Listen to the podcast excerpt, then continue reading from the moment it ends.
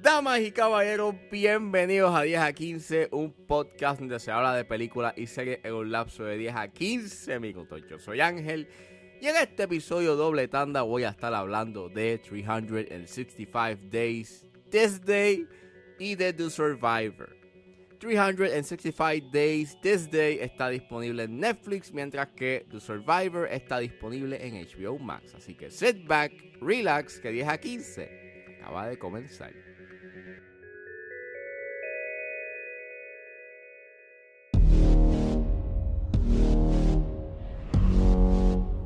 I'll do whatever I want with you. No. I will do whatever I want with you. 365 Days This Day es una película dirigida por Bárbara Villalobos y Tomás Mandes. Es escrita por Tomás Mandes, Moshka Tours y está basada en las novelas de Blanca Lipinska.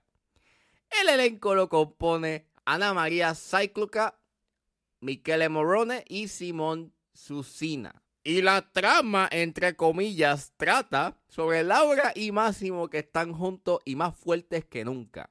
Pero los lazos familiares de Máximo y un hombre misterioso que cautiva el corazón de Laura complican su relación.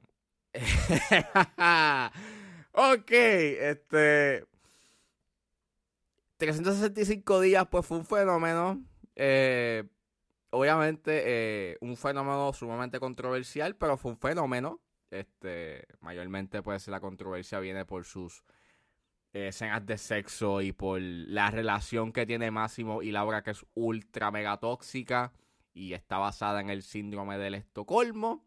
Y pues nada, obviamente, Netflix dijo vamos a hacer una segunda parte. Y ya viene también una tercera parte por ahí, so nada, este me dio por verla por curiosidad, este, porque pues ya vi la primera y estaba en plan de reírme, de ver una película que fuese sumamente mala, pero que causara gracia. Y esta película me decepcionó en ese aspecto porque no es mala al nivel de ser gracioso, es que es mala y es peor que la primera en todos los sentidos. No le hagan caso a la sinopsis, porque básicamente esta película es un video musical y un anuncio de perfumes y no hay trama, no hay un desarrollo. Like, yo no les estoy mintiendo que los primeros 40 minutos de película, nada pasa en esta película. No pasa nada. Estás viendo sexo, sexo, sexo, sexo, sexo, sexo, sexo, sexo, sexo, tiros bonitos, sexo, sexo, sexo, sexo, sexo, tiros bonitos, sexo, sexo, sexo y... Déjame ver qué otra cosa más. Ah, sí, sexo. No hay más nada. Este, esta película.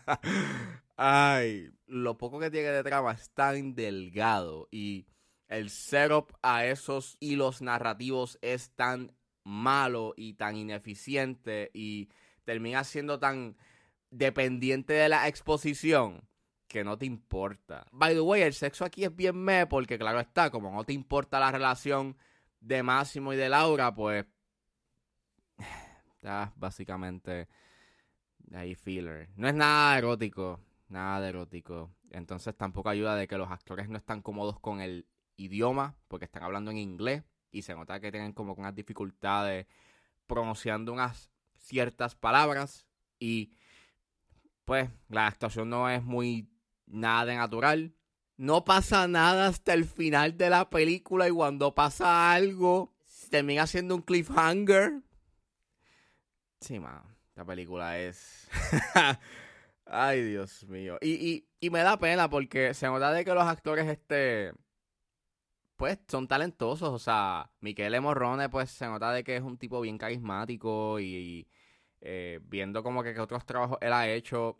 Es talentoso. tipo tiene talento.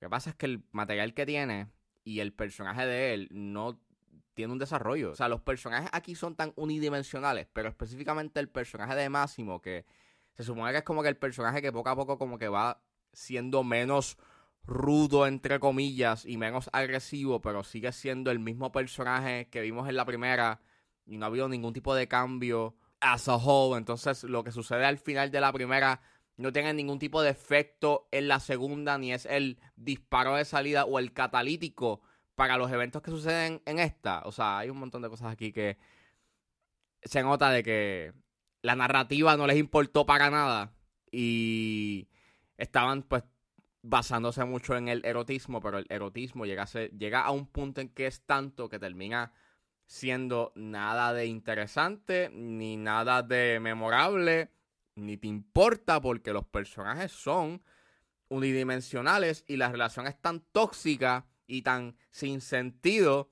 que pues nada, este, no te importa. Hay personas que pueden suspend the disbelief y pues pueden como que entrar en en la narrativa de la película y pasarla bien y ok. Pero en realidad esta película para mí es una pérdida de tiempo. Es mucho peor que la primera. Me sorprende que sea mucho peor que la primera en todos los sentidos. Este, no la vean, no la vean. Recomiendo que vean Picando Adelante. vean Picando Adelante, no vean esto. Esto esto no es, esto es malísimo. Esto es horrible. Esto es una pérdida de tiempo.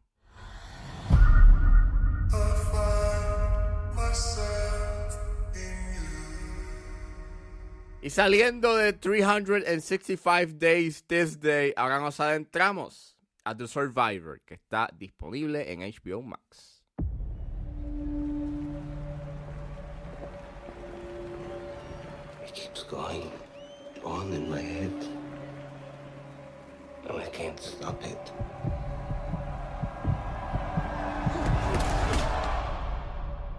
The Survivor es una película dirigida por Barry Levinson, que es el director de Rain Man, y es escrita por Justin Yule, basada en el libro de Alan Scott Haft, que está basada en la vida del boxeador Harry Haft. El elenco lo compone Ben Foster, Billy Magnuson, Vicky Krieps, Peter Sarsgaard, Saro Emirs, Danny DeVito y John Leguizamo y trata sobre luego de la Segunda Guerra Mundial, Harry Haft es un boxeador que peleó en contra de sus compatriotas en campos de concentración y traumado por sus memorias trata de pelear con leyendas del ring como una forma para encontrar a su amor. Disclaimer, esta película habla del holocausto, así que sugiero discreción. Esta película había estrenado el año pasado en el Festival de Toronto y la semana pasada, el miércoles, estrenó en HBO Max. Eh, había visto el trailer y me tenía bastante intrigado. La vi y it was fine. Este, creo que el highlight de esta película son las actuaciones. Casi todos este hacen un excelente trabajo. El más que se destaca, obviamente, es Ben Foster. Es un personaje que tiene unas capas este, melancólicas y, y básicamente es el personaje que eh, impulsa los temas que expone en la mesa, que es la culpa, el aftermath luego del, del holocausto y de cómo básicamente este personaje pues siente una terrible carga y un trauma que todavía pues no ha podido sobrepasar porque el trauma es demasiado imposible sobrepasar. Y lo que trae a la mesa con respecto a ese tema es bien interesante. Hay unos momentos emocionales y la actuación de Ben Foster pues es demasiado pues poderosa. Tiene buenos valores de producción, la fotografía es bastante buena, eh, aunque me recordó bastante a la fotografía eh, de Schindler's List, porque en las escenas cuando están en los campos de concentración eh, está filmada en blanco y negro y tiene esta fotografía bastante handheld. No obstante, fuera de eso, para mí lo que me afecta bastante y no me puede como que disfrutar tanto la película es por su edición. Eso causa un efecto bastante superficial a la historia que está contando. Básicamente son como tres timelines. Tienes el timeline de los 60, uno en los 40 y otro pues el, lo que sucede en los campos de concentración. Y básicamente, la película se pudo haber enfocado en las relaciones que tuvo Haft eh, con los que los rodeaban. Pero no enfocarse tanto en eso porque hay mucho que contar y hay muchos eventos que le sucedieron en su vida. Pues básicamente te los expone en unas líneas y esa relación termina siendo un tanto superficial y demasiado llana. Y eso en cierta forma este, afecta a el impacto emocional que pudo haber tenido varias de las escenas y eh, y el hecho en que la edición está este, cortada eh, con un back and forth al pasado y al presente, pues en ciertos puntos, por lo menos en un punto en específico, cuando él está dando una anécdota específico de alguien que conoció en los campos de concentración, en el momento en que te están contando esa anécdota y de la manera en cómo te lo cuentan, que te están exponiendo quién era esta persona eh, y lo que le pasó, pues básicamente ese, ese es como que el mayor ejemplo del gran problema que hay en esta película, de que muchos de, muchas de las interacciones y muchos de los eventos que le pasaron termina siendo como un, una nota al calce o una información que se dice una línea, en vez de atestiguar ese dolor y ese trauma que él tuvo a lo largo de su vida mientras él estaba en los campos de concentración y de cómo él pudo sobrevivir ese, esa odisea y ese calvario. Se siente bastante acelerado que no llega a contar del todo o no llega a contar como se supone su, su historia que es bastante poderosa y bastante emocional.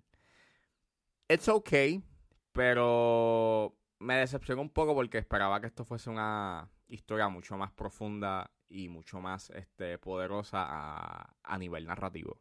Y la manera en cómo está contada y la edición afectó mucho a que se contara esta narrativa de una manera mucho más poderosa. Choices made when you remember that you a family.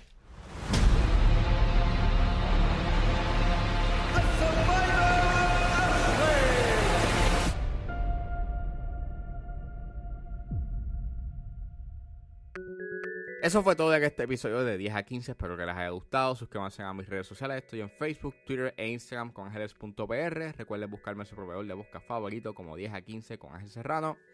Gracias por escucharme y nos vemos en la próxima.